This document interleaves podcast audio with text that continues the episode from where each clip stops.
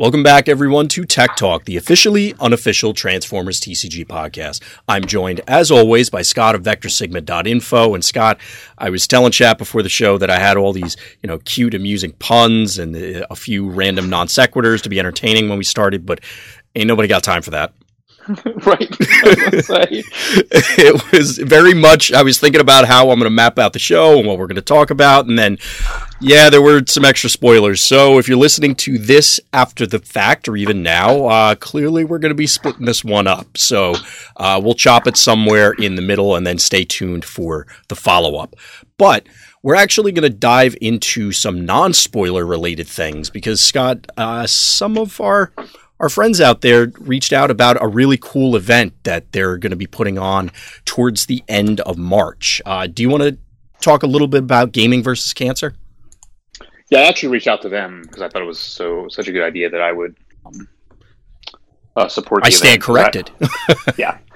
Um, so the foot, the guys, are, uh, James Donovan, the guy over at Flip Flip Bang Bang, uh, the website, he is running a tournament. I believe it's at a it's a convention, right? At, at a, yes, I, might, I guess I might as well read out the yeah, uh, the yeah. official tagline. Let's start there. So, Gaming versus Cancer is a gaming convention held at the University of Southampton Highfield campus on the weekend of March 21st and 22nd. The convention started in 2013 as Clicks for Cancer, and since then it has raised 28,000 pounds, about 36,000 US dollars for Cancer Research UK.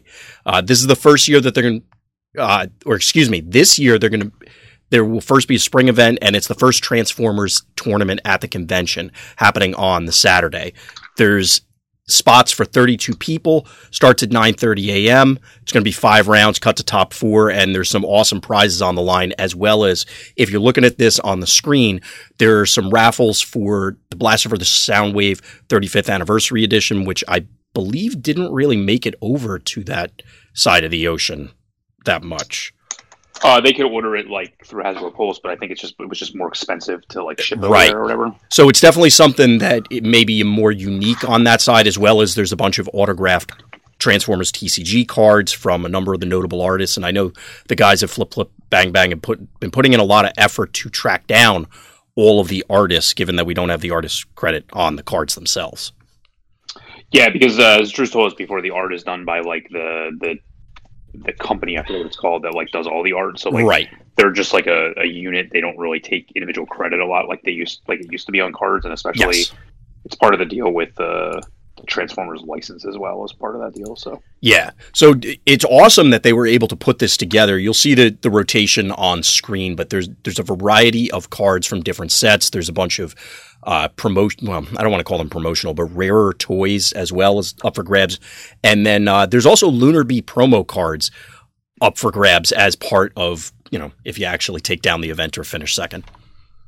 Yeah, James traveled to um, I think it was Singapore a few months, like a month ago or something like that, and that that's actually where a lot of the art comes from from in in Asia. So like he was able to get a lot of the autographs there. I think he was there for other reasons, but mm. um, did this as well, and then he uh, he was able to snag some of the lunar bees as well. So that was cool. Yeah, this is a we've mentioned it before. We've run our own charity events locally, but it's something that we want to you know, it's worth giving a shout out to to this sort of effort because it's for a great cause. It's obviously on theme.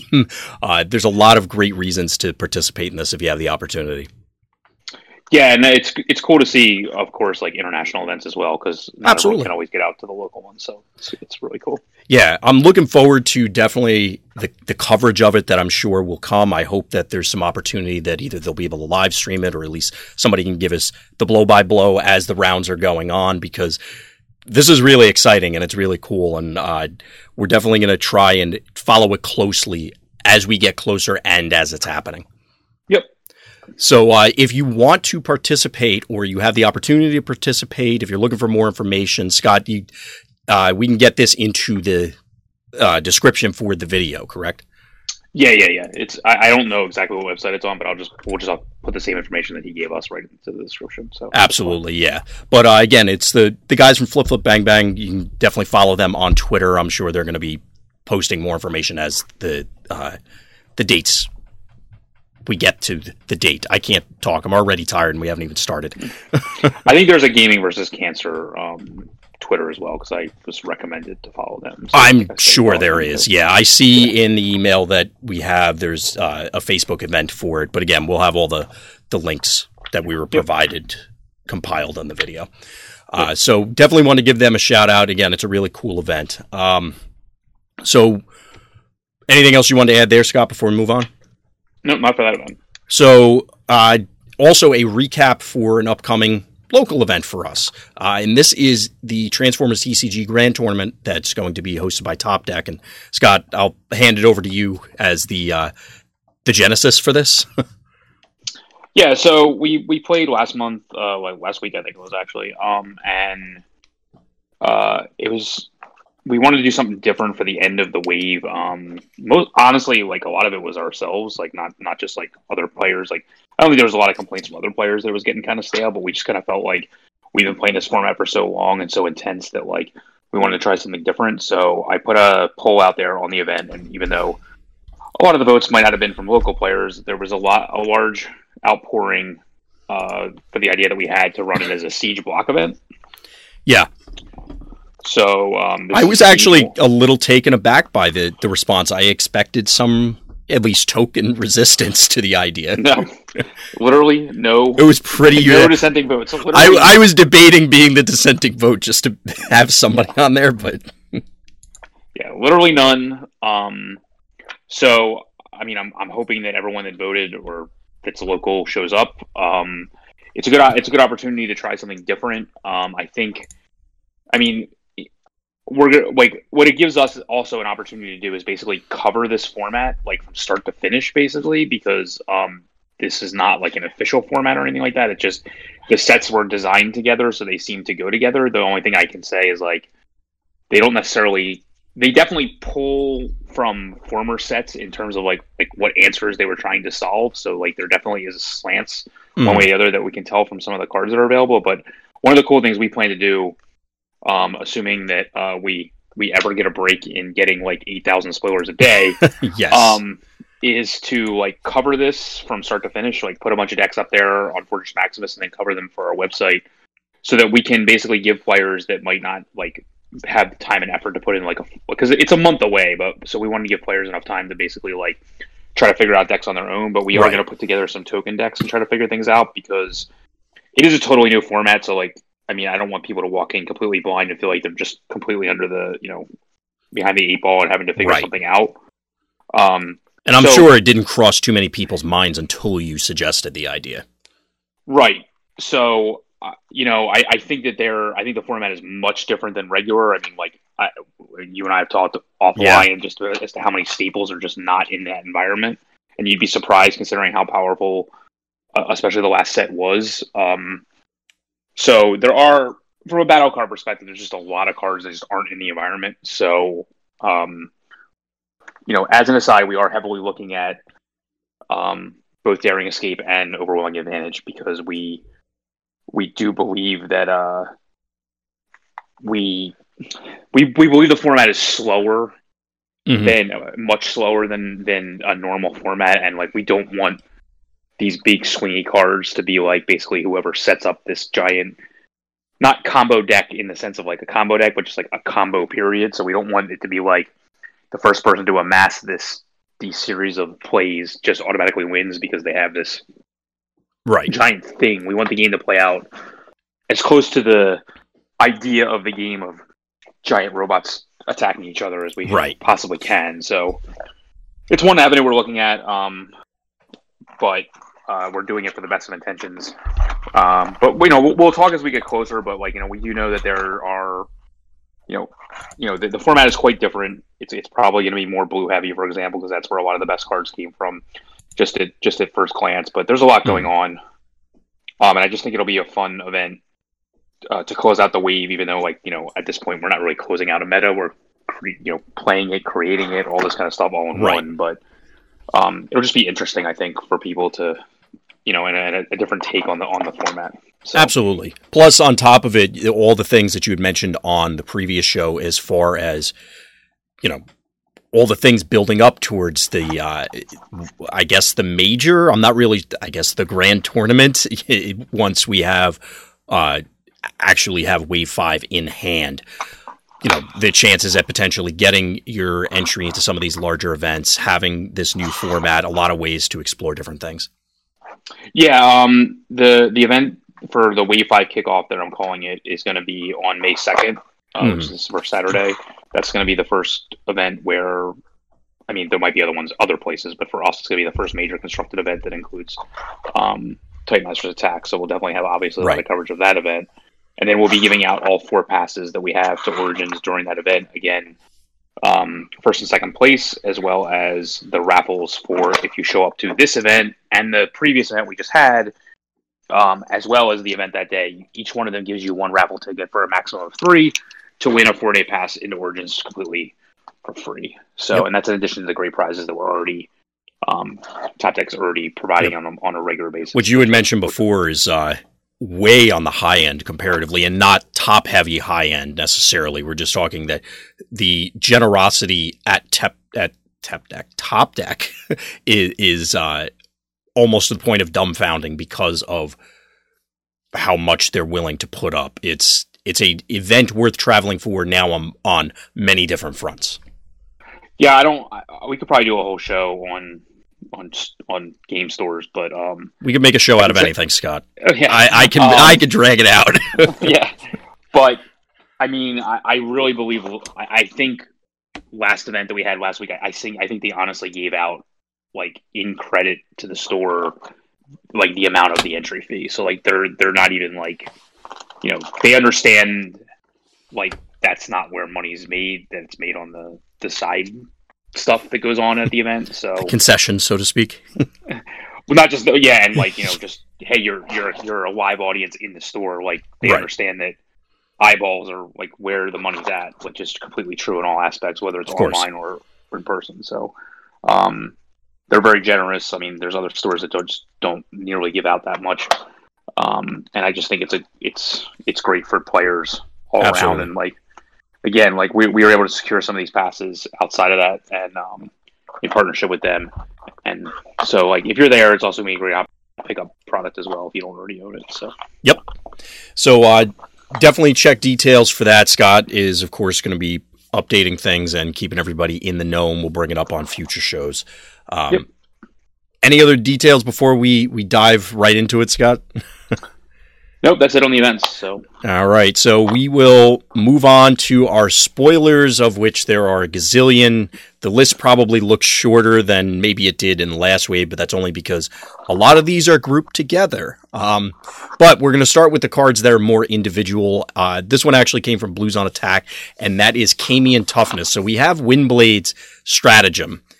Keeping things consistent, it's one star. Correct me if I'm wrong. Did was it pub was it officially said that everything is all the stratagems are one star, right?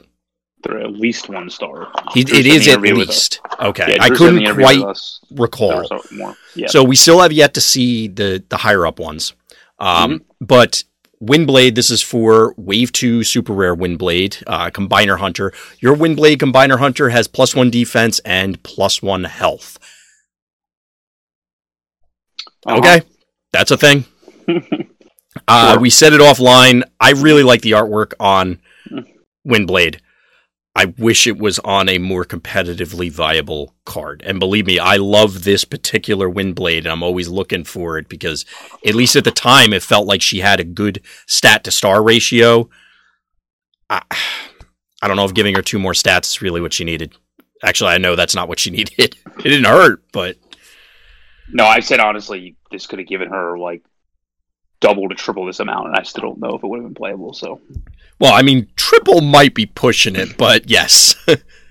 um, I, I mean, she probably needed attack, health, and defense, but I don't know. I don't have a whole lot positive to say about it. I mean, Windblade wasn't exactly pushing the meta before, so you know, it wasn't like she was right on the fringe and just needed that extra push. It's she needs a lot of help. Yeah, and 13 stars put you in a situation where it's very difficult to go four wide. Yeah. I think it's literally impossible to go four wide. So um, at this point, without playing like three essentially textless characters at this point. So, mm-hmm. I, like, this is just not worth the star, in my opinion. Yeah, I think we can quickly move on from this one. I don't really have a whole lot more to add from that. So, uh, we'll move on to this is from Francis Capra, and that is Energon Mace. It is a new, excuse me, blue pip Decepticon weapon. Decepticon being it's just stamped that way. Uh, it gives plus two attack while the upgraded character is attacking an Autobot. The upgraded character has plus one attack. While the upgraded character is attacking an Autobot leader, the upgraded character has Pierce three. So we're looking at a, I don't want to say better Energon Axe, but I think that's the immediate comparison, right? It has the potential to be a better Energon Axe. I think that's all that matters. Mhm. Um, I think it's at worst a primary laser, like Right. 100% a primary laser. So, um, you're getting a. I mean, the comparison some people have made is like comparing it to like Noble's Blaster or or Scoundrel's Blaster or something like that. Like, first of all, what people need to understand is like this is just stamped Decepticon, and we're gonna get to one in a minute. That's gonna be Yes. stamped Autobot. Mhm. Doesn't mean that they're the only ones that can use it, so that's a big deal. Absolutely. Um, these are clearly like amazing sideboard cards before we even worry about anything else. Mhm. Um, obviously, when you're attacking, you have more. You, I mean, you can have more control over where you're swinging if that's possible. So, like, even if they are playing a mixed faction deck, like, there's still a good chance that you're going to get to control where you're actually attacking. Right. Um, so like this really has very little downside, um, other than the fact that it's quote like not green. Um, Well, I mean But- that that is notable because, but that is the the power versus trade off, or uh, power versus trade off, power versus consistency trade off that Wizards is kind of going for with that Oh, yeah. comparison. So I, when you had brought up say Scoundrels Blaster, like I I get it where people are gonna you know mentally try and line the two up because. Okay, you, you have to make that comparison, especially in the context of everybody has airstrike patrol on the brain. Yeah, I think the issue is, um, so if you think about Airstrike Patrol, like they have a leader obviously, but it's not a easy to get to leader because he has stealth. Mm-hmm. So like, and and I don't, and that he's he's low enough that like I don't think that the three Pierce is going to matter all that much. Well, in this case, it wouldn't, regardless, because it specifically is looking for Autobots. But I get where you're going with Oh, it. you know what I mean? Oh, yeah. Sorry, you know what I mean? Yeah, like any I- of the any of the any of the patrols. Sorry about that.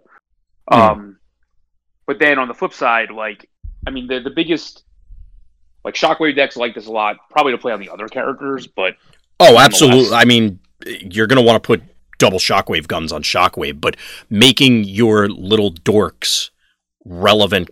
That's the whole point of running Energon Axe. Mm-hmm. So if you main deck Energon Axe and board this, and you go, oh, they're playing Galaxy Prime, they're playing Jetfire, they're playing. It seems like it's always Autobot re- leaders, so other General Optimists, etc. All right, this Yeah, comes the- in the- and gets there. the meta is very helpful to make this card very powerful as it stands right now. Obviously, we don't know where it's going to go. The only leader I think we've seen so far is Kup, but he Mhm. still seems extremely playable. So I don't know. This seems very powerful to me. Um, it seems very easy for it to be a better Energon Axe in the end game, which is usually where it matters.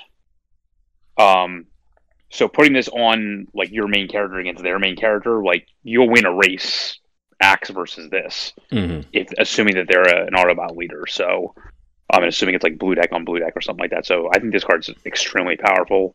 Um, you, there aren't that many hoops you have to jump through to make it above the curve, and it starts at the curve. So it's Right. clearly playable. Like one or two main deck and easily like a playset of them totally through the sideboard. So Of course. Yeah, it's I expect that we will see this. It's uh I mean, it's very straightforward for the purposes that it's going to serve and it should be serving them well. yeah, and I love the art, and I love that it's a throwback to the first episode. Yeah, I was about to say that that it, bringing that up. It it's funny like Megatron Megatron's mace or flail or whatever and Optimus's axe seem to be cycling back in. As it, Mhm. I mean, it's been many years of it now, but like for a while, nobody cared about it, and then now, or it seemed like it. Now they're everywhere, sort of. Yeah, they. I don't even think he showed up in the cartoon other than that first episode. Oh yeah, so. exactly. They, they, it was like this really cool thing, and then uh, we don't feel like drawing that. That was a pain in the yeah. ass. yeah. Um, anything else for Energon Mace? Nope. Yeah, like I said, this one's pretty straightforward. So the next one up is More Guns. This came from TCG Rollout. So this is a weaponizer stratagem. Once per game, when one of your weaponizers in upgrade mode is put into your KO area, return it to the battlefield, upgrading one of your characters, and then flip this, this being the stratagem. Uh, I do like the idea of all these once per game effects where they do something cool. In this particular case, given the quantity, and uh, again, assuming we don't see any new weaponizers, uh, I'm not sure yet. My initial thought was, oh, look, I can do something funny with COG, like some bizarre combo y thing either now or down the line. But what were your first thoughts on this one, Scott? Yeah, that's the part that I don't like, but yes. it will probably see the most play because of that. Unfortunately, um, yeah. If it's some kind of funky combo like that. Um, but I do believe that, like, if there were ways of making COG playable, the biggest issue that you had was that you were spending 10 stars to get ultimately, like, an underpowered character that became a powerful weapon that would just go away. Right. Um, so giving this a second shot, I mean, it's essentially a quartermaster for weaponizers yep. that you start start and play. Mm-hmm. Um, and then because COG has a quote come into playability, like that'll trigger again. So yeah. Um, I, what COG lets you draw cards and play them, right? So like correct. It's a it's a it's a big refill. Um, that you're getting because you're probably going to get it like twice throughout the game now. Exactly.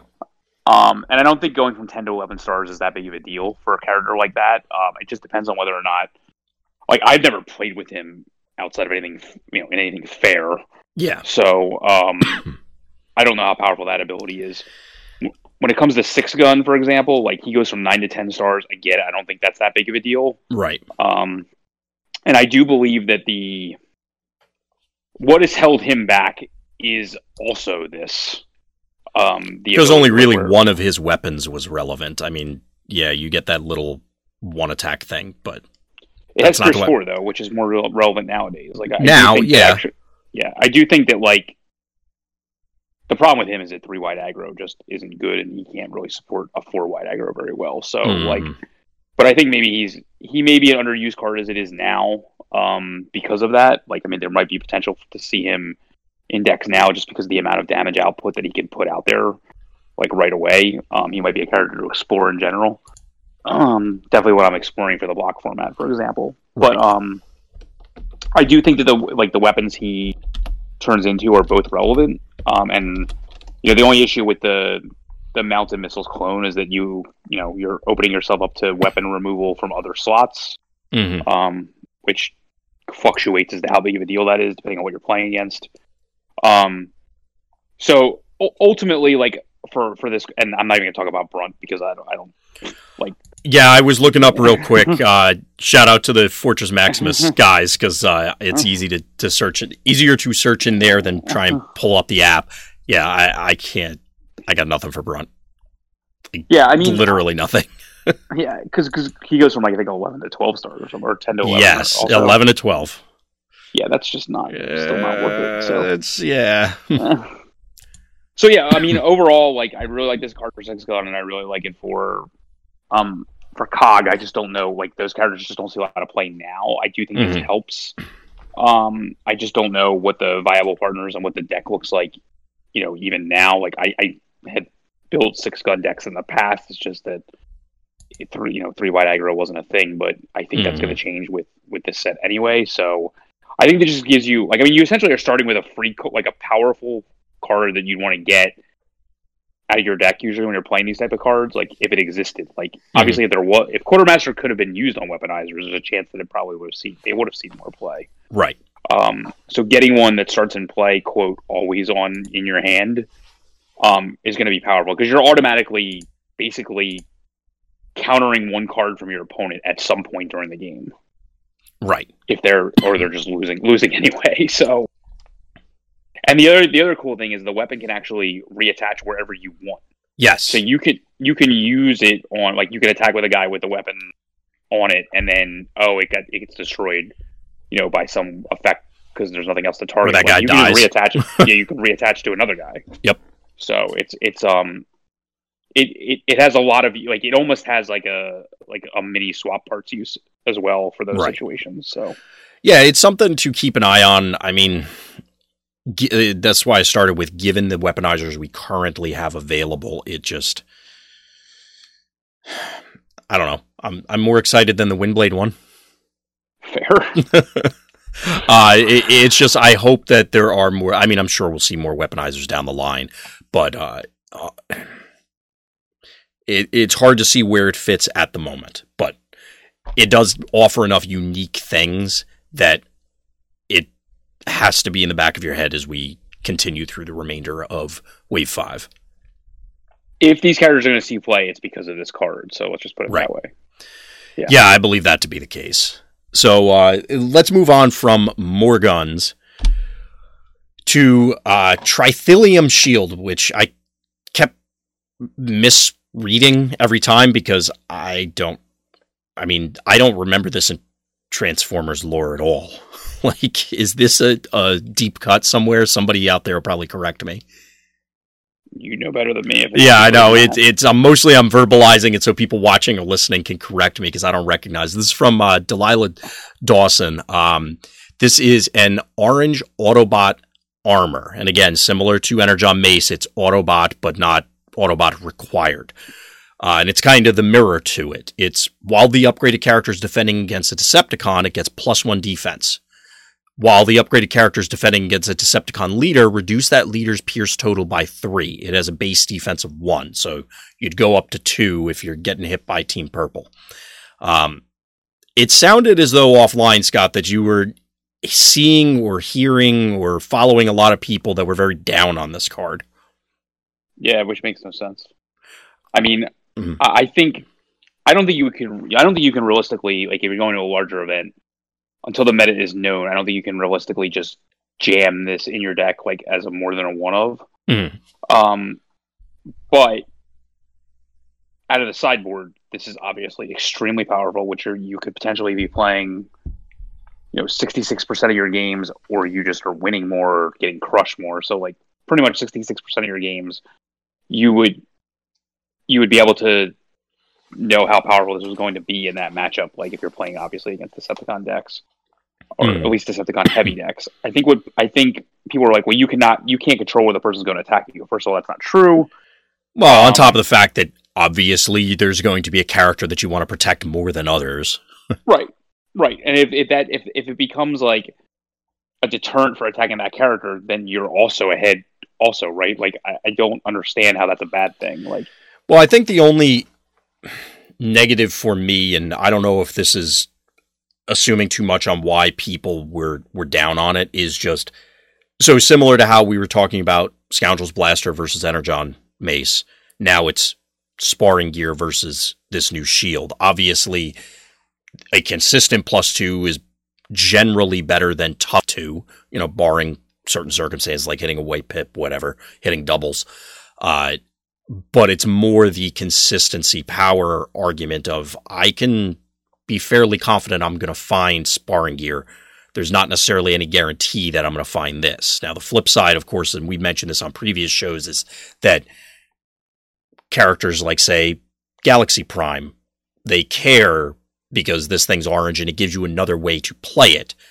But again, you could also then, I'll green back the sparring gear, play one of the other things I flip to make that Mhm. argument. Um, I'm not a like I don't. What's the best way to put this? I'm not down on this card. I guess is the simplest way to put it, but I can understand why people would want something else. Like there are other scenarios where I think some other cards will win out. It's not like you're jamming this 100% of the times for all the reasons that you had described earlier. the thing to understand is that a plus two defense is better than a plus three weapon because like I can trip and fall over thirty plus three weapons. Um, I can't find no downside plus two defenses. There, I don't think there is one other than Like straight up plus hit- two, yeah. if you hit the rock paper. Like this is similar to rock paper scissors armors, Yeah. except for it's off color, but it act, but it helps you against a wider swath of Mhm. um, characters. And like, you know, if a lot of people are playing range decks, then the ranged armor doesn't really help you Right. because it only helps against melee. So like, you know, it, you're not going to play a specialist a lot of times just to play covert armor, where you could just jam this and then be protected by the same thing. Right. I mean, yes, it's a quote like off color pip, but I mean, plus two armor with no downside, other than it may not always Hmm. be active because the other one is guard presence, which is minus one attack plus two armor, Mm. um, which I've never seen play, but I, I mean, it is what it is. But Right. I mean, this seems like a, a much a, a bigger upgrade to that, and I, I think, I think in the fifty card list, you should definitely be playing this card. Um, whether or not it makes Yeah. your initial forty is more than one is is up for debate. And of course, it, it's also the same argument that you had for Energon Mace. It's it's an Autobot card, but it's not actually an Autobot required card. It can certainly be in your the board of your Decepticon tanks build for the mirror or something. I don't know. I'm just making stuff up, but like Yeah. that sort of scenario. And even there, like, not to go too far down the rabbit hole, but like if it becomes Decepticon tank mirrors, you can hunker down this thing as another way to get Mhm. it because it's if you're worried about the green. Although one thing I will add that's not specifically related to this, when you're talking about plus three weapons, are are there, like there's a plethora of them. One other argument for Energon Mace is there aren't too many plus three blue weapons.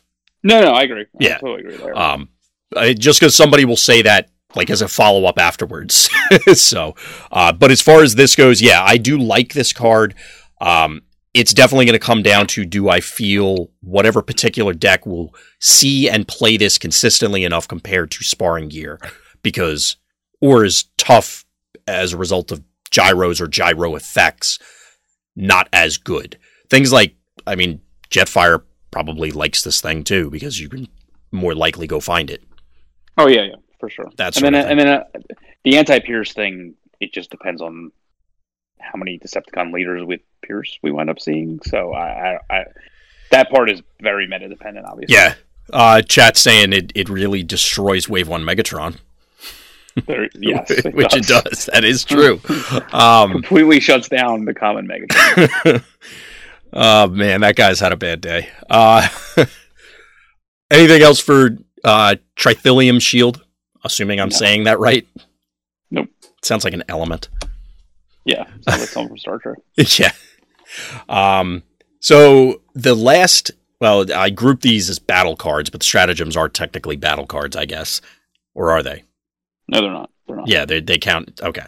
I had to think about that for a second as soon as it came out of my mouth. Uh, so this was actually, I guess, the oldest one in the series of reveals, and this was officially from WotC. I think it was on Drew's personal page, somebody said. Or he, he snuck this one out there, and that's who's next. Yeah. Um, it is Kup's stratagem for the uh our I don't want to say it's the first meme card. I mean, I guess Kup was, and then now Wizards is in on the joke. Um, so as always, or at least up to this point, one star. It goes with Wave One Kup. When your Sergeant Kup veteran sergeant is upgraded with a weapon, an armor, and a utility, and he does enough attack damage to KO a defender, untap him. I mean, this is a clear combo with the crystal that we talked about last show. Yes. Um, so that it, it's actually interesting you say that because we were, I think we did specifically say we were looking for cards that cared about Mhm. having things. So it it shrinks the number, just the quantity of cards required to go off. Yeah, I don't. I don't want to. Like when I say this, I don't mean this is a power level thing. I just mean in terms of like you need to what how you need to slant your play pattern around this. Like it's similar to overwhelming advantage, where you're fully suited up Mm-hmm. in order to make this work. But I think the payoff is it's obviously not 15 damage because that that card is used on larger characters, whereas this is like literally machine guns down like we need like completely. Yeah. Like it should it should not be very difficult if he's your last attacker for him to take out somebody and then even if you're playing a wider deck than them and, and it's the last turn before the before the turn zero, like he's still gonna get two attacks out of the deal Right. and if it happens on that same turn, that means a lot of the combat pumps are going to carry forward to his second attack as it is.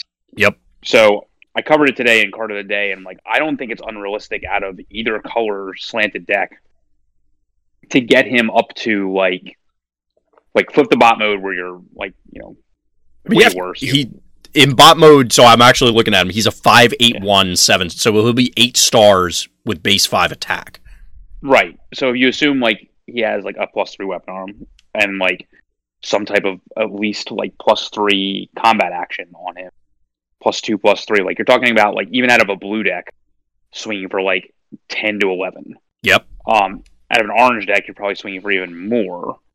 Um, and if it happens like in the middle of a cycle where you just pick somebody off, then like you're literally just getting a ready for action. Notice this is not flip itself.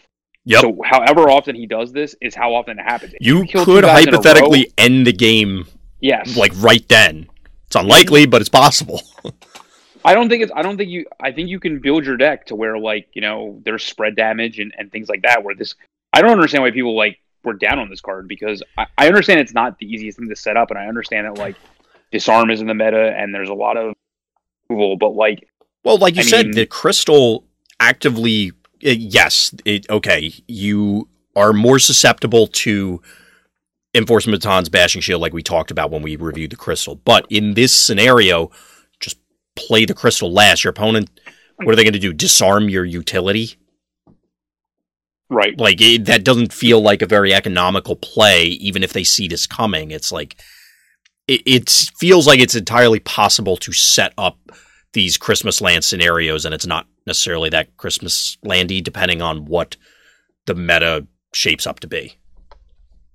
And when you factor in like battle masters and things like that, like now mm-hmm. you're talking about like you know, setting up insane peace for tyranny turns. Like, I still don't think these things are, are all that Christmas landy because they happen all the time. So, like, well, peace or tyranny you know, with this guy, like, and like if you get this set up, could also end the game on the spot. Now, to be fair, there's a lot of scenarios where you can go, well, if I peace through tyranny, I guess I just win. I mean, there's a lot of decks that can say that, but mm-hmm. um, it it gives you some options. Uh, chat saying, doesn't the crystal fall off of the first attack? Yeah, but it would at least let you untap him. So the scenario where, like what Scott was saying, if you do it in the middle of a cycle to set that up, it lets you get a free ready for action sort of thing. Yeah, and his his his weak hit points and weak defense in bot mode mm-hmm. don't even matter if you if you take out somebody in the middle of a cycle because you untap. Yeah, I mean, if you can set this up, it's it's it's like a time walk? Like, like is it not? Like in the middle of a cycle, like you basically you you force him to continue to attack the character that like you already had tapped because he immediately untaps, and then sometime down the road you're gonna get another turn deal because you have an untapped character likely now more than they do. Um, so I don't know. I, I don't know it's this is the the deck for more guns, Scott. It's it, it's Brunt and more guns, Kup and this, and then some random other guy, and then you get Brunt killed. It gives Kup two things. You throw the third one on there, and then go to work. Yep, meta solved. I, I, mean, I don't know. Like, I think depending on the sideboard rules, like if you're uh, allowed to sideboard a stratagem and a character, like I can see where you'd sideboard this both of these in against an aggro deck. Like I don't like like some of the some of the patrol decks have guys with six health. Yeah, I'm pretty sure he can take out a guy with six health out of an orange deck. It's so the effect is powerful enough. Like we've seen this before with cars that untapping characters is incredibly powerful. It's just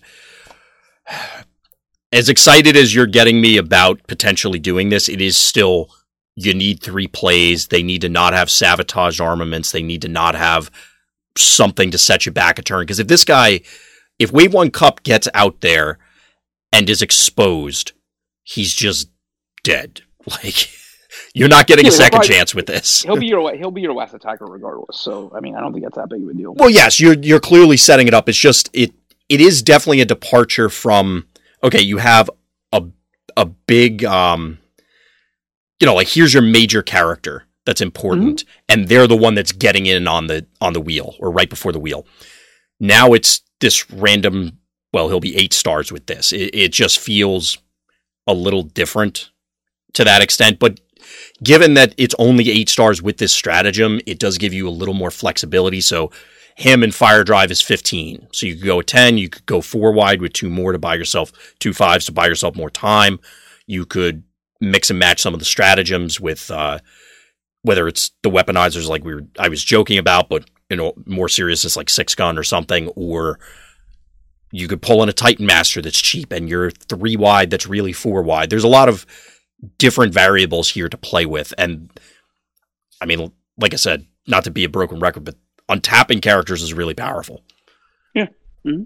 Um, I guess maybe if we see more crystal effects, so if there's a armor utility or utility right, weapon or you know something right. like that, obviously it agreed. changes it. We'll have to see. Uh, yep, agreed. It, it's I don't know. I this, on one hand, I like I said, you're selling me on it. On the other hand, it's it's still three plays. Like there's a lot of things to that have to go right, or I guess avoid the things going wrong, depending on how you want to look at it. We had the same conversation about overwhelming advantage, and it's in the, so. Yep, that is correct. mm-hmm. So, we'll, uh, anything else you want to add for who's next? No, I think it's cool. Yeah, it's definitely at least a splashy effect, and I can appreciate uh, Wizards getting in on the joke. Yeah. So we're going to close out this half with Wolfwire and is it Monzo? Monkso? I don't know how to know. say the headmaster's name. I honestly don't know. But we're going to start with Wolfwire. Uh, so he is the latest Decepticon body that we have. He is base nine stars, 5122 in alt mode. He's continuing to add to the Beast tribe, and he's melee. When you flip to alt mode, you may scrap a green card from your hand if you do draw two cards. So it turns a green card into a pep talk. However, in body mode, he's a 612 0, and when this battles, instead of swapping a card from your hand with one of your flipped green cards after the battle, you may put one of those green cards into your hand. Now, I'm I believe the way this is written is it's precluding like you can't get a green off of this and green a second card back because it's instead of. Yeah, that's the way I take it also, but I, I don't know if that's true or not. Because mm. I can see it either way. Right. Um, Which does. Let's assume, let's, let's assume yeah, you can. Right. So uh, he's definitely yeah, somebody's saying in chat that the direct comparison is Swoop from Wave Two. like that's what he does yeah. pretty much in this. Uh, although he does get it, Swoop, if I recall correctly, is only when attacking. He gets it on defense as well. So yes. you hypothetically are getting two plus cards depending on whether they decide to punch him first or how things play out. But he's probably it's entirely possible he doesn't draw you two cards it, depending on how much damage they can put on him initially, which I guess admittedly would be difficult. Like if they hit punched him first. Like they went first? Yeah, like they went first, punched him hard enough, and then burned him out somehow. But he's 14 health, so it, you're probably getting two: one from the attack and one on defense if you flip the requisite greens. Yeah, which should not be hard. Right. Um, we're definitely at that stage where the combination of heads and bodies is starting to become difficult to track. So is there a particular one that like we're going to get to whatever his head is called in a moment, but uh is there one that you had in mind for this guy right away, Scott? Probably the plus health one that came with the crocodile guy. To put him at 17 um, health? Yeah, because that's the only way like I would assume this is out of an aggro deck. Mm-hmm. Um, because I because I just don't see how having zero defense is going to help with a defensive deck, even though you're basically getting a bunch of free card draws. Yeah, I, I don't. Well, like it's not like aggro decks don't like cards either. they can certainly make I, use of them. I don't really. I don't like this guy very much. Mm. Um, to be honest with you, because I don't. Greens are powerful because because of the consistency. Getting more of them, I mean, other than the situation with like focus fire and war of attrition mm-hmm. type effects, which I, I, guess you could make an argument that like you would just play those and then he'll just go get them easier. I, I just don't know that like anything else matters. Well, I think um, the uh, the bold head, you can make an argument just for well, if he's already an aggro deck, giving him bold, and then mm-hmm. on top of it, it's you don't necessarily have to dilute. I, I, so if you're if you're not an airstrike patrol aggro deck, like you said, the power level of the greens cards are naturally lower. This lets you dig a little bit deeper so that you are closer to being guaranteed to hitting them without having to include as many. That's fair. I mean, I don't know if that's worth it, but you know, I don't know. I don't know. Like, I want them when instead of bad cards in my hand, not like they're never like they're never like let me flip the top card and hope it's this green card because they're always going to be underpowered compared to other options. Mm. So like they're I don't think they're ever the like optimal play that you can make in a turn given a pl- given a choice of playing anything else. Um, so that being said, like I don't think having access to more of them is necessarily going to more powerful turns. Though you'll yeah. have more like efficient turns, and I don't think that's going to like matter all that often because you still are limited to the number of cards you can actually play in a turn. Like I just think comparing this to Springer, Springer wins out. Other than the fa- other than again I do think it being a headmaster in an aggro deck that draws you cards means that when the head pops off, yeah, more you fuel. should have cards cards to play on it. Absolutely, yeah, and that's I mean, of, of course, we're going to get more new green cards going forward. Uh, yeah, I'm not super excited about this. Chat saying maybe with convex for the safeguard. I don't yeah. like it here. The reason being is so if you're in an orange deck, 13, right? They are 12 they're 13 right? yeah but even before that if you so he gets hit he's still dying in two hits like it, it's the same two hits that he would have died in without that head and if you're in a blue deck okay i don't know if it's necessarily saving you that many any because the safeguard is getting turned off like they're probably going to do one and turn off the safeguard even yeah, on an initial attack like i don't I, maybe I'm wrong there, but I don't really like that combo. Losing two defense to go to bot mode to basically like not have an not have a not a like not have a passive that helps the rest of the team. Mm-hmm. That basically like if you're not attacking, we've set the standard with things like like General Optimus and you know. I mean, even Springer sits there and gets to like do the do his flip back to alt mode mm. in both modes. Yeah. So like like like and Springer builds you towards something. Like this guy isn't building towards anything. He's just building towards getting you more cards in your hand that are less yeah. Powerful. I could certainly so, see this being a, a quote unquote limited Titan Master. Like you'd be fine with him in, in sealed or something.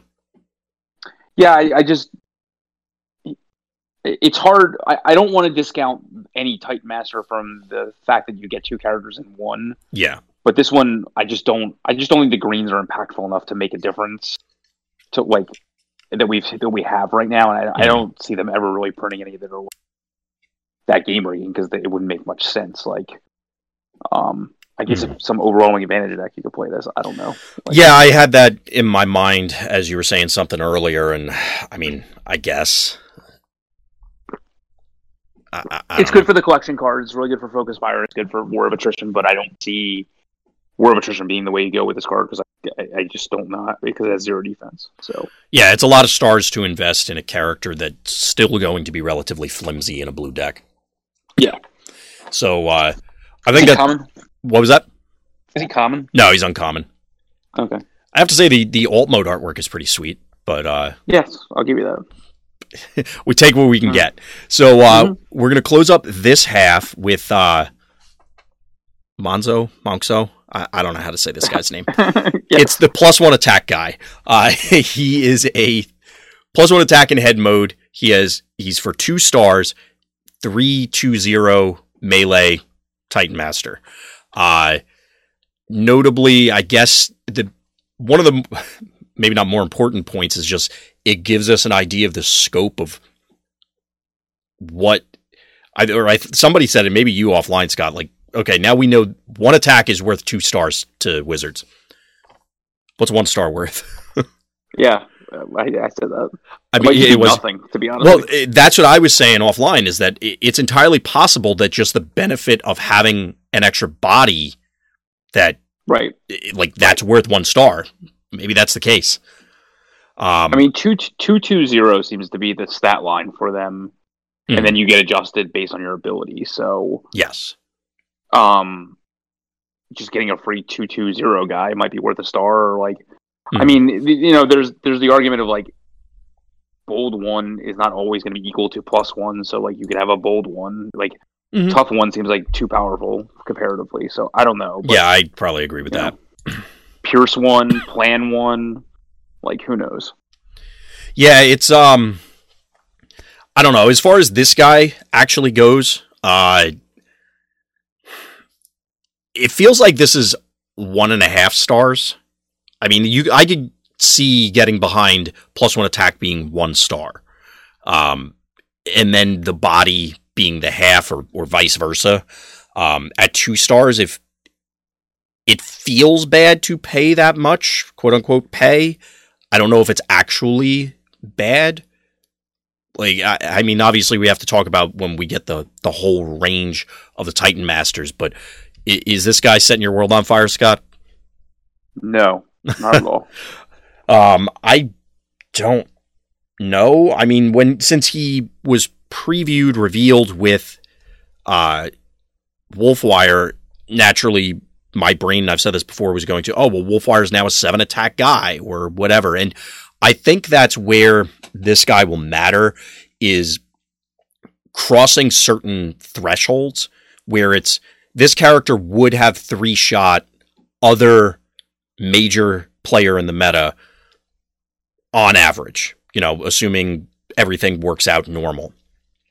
Now it's two shot because of you know he just hits that break point or you know it goes from four to three something like that. It also for me at least when i'm looking at certain characters there's certain again thresholds that i if i want a centerpiece blue character i tend to want them to have at least seven attack preferably eight or you know whatever same sort of thing with certain breakpoints and stars for aggro decks and things like that, where it's I, I need certain statistics to fulfill certain roles, or they need to really make up ground otherwise.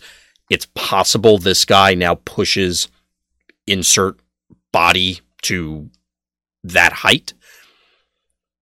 I can't think of a body off the top of my head right now that's that way, but maybe.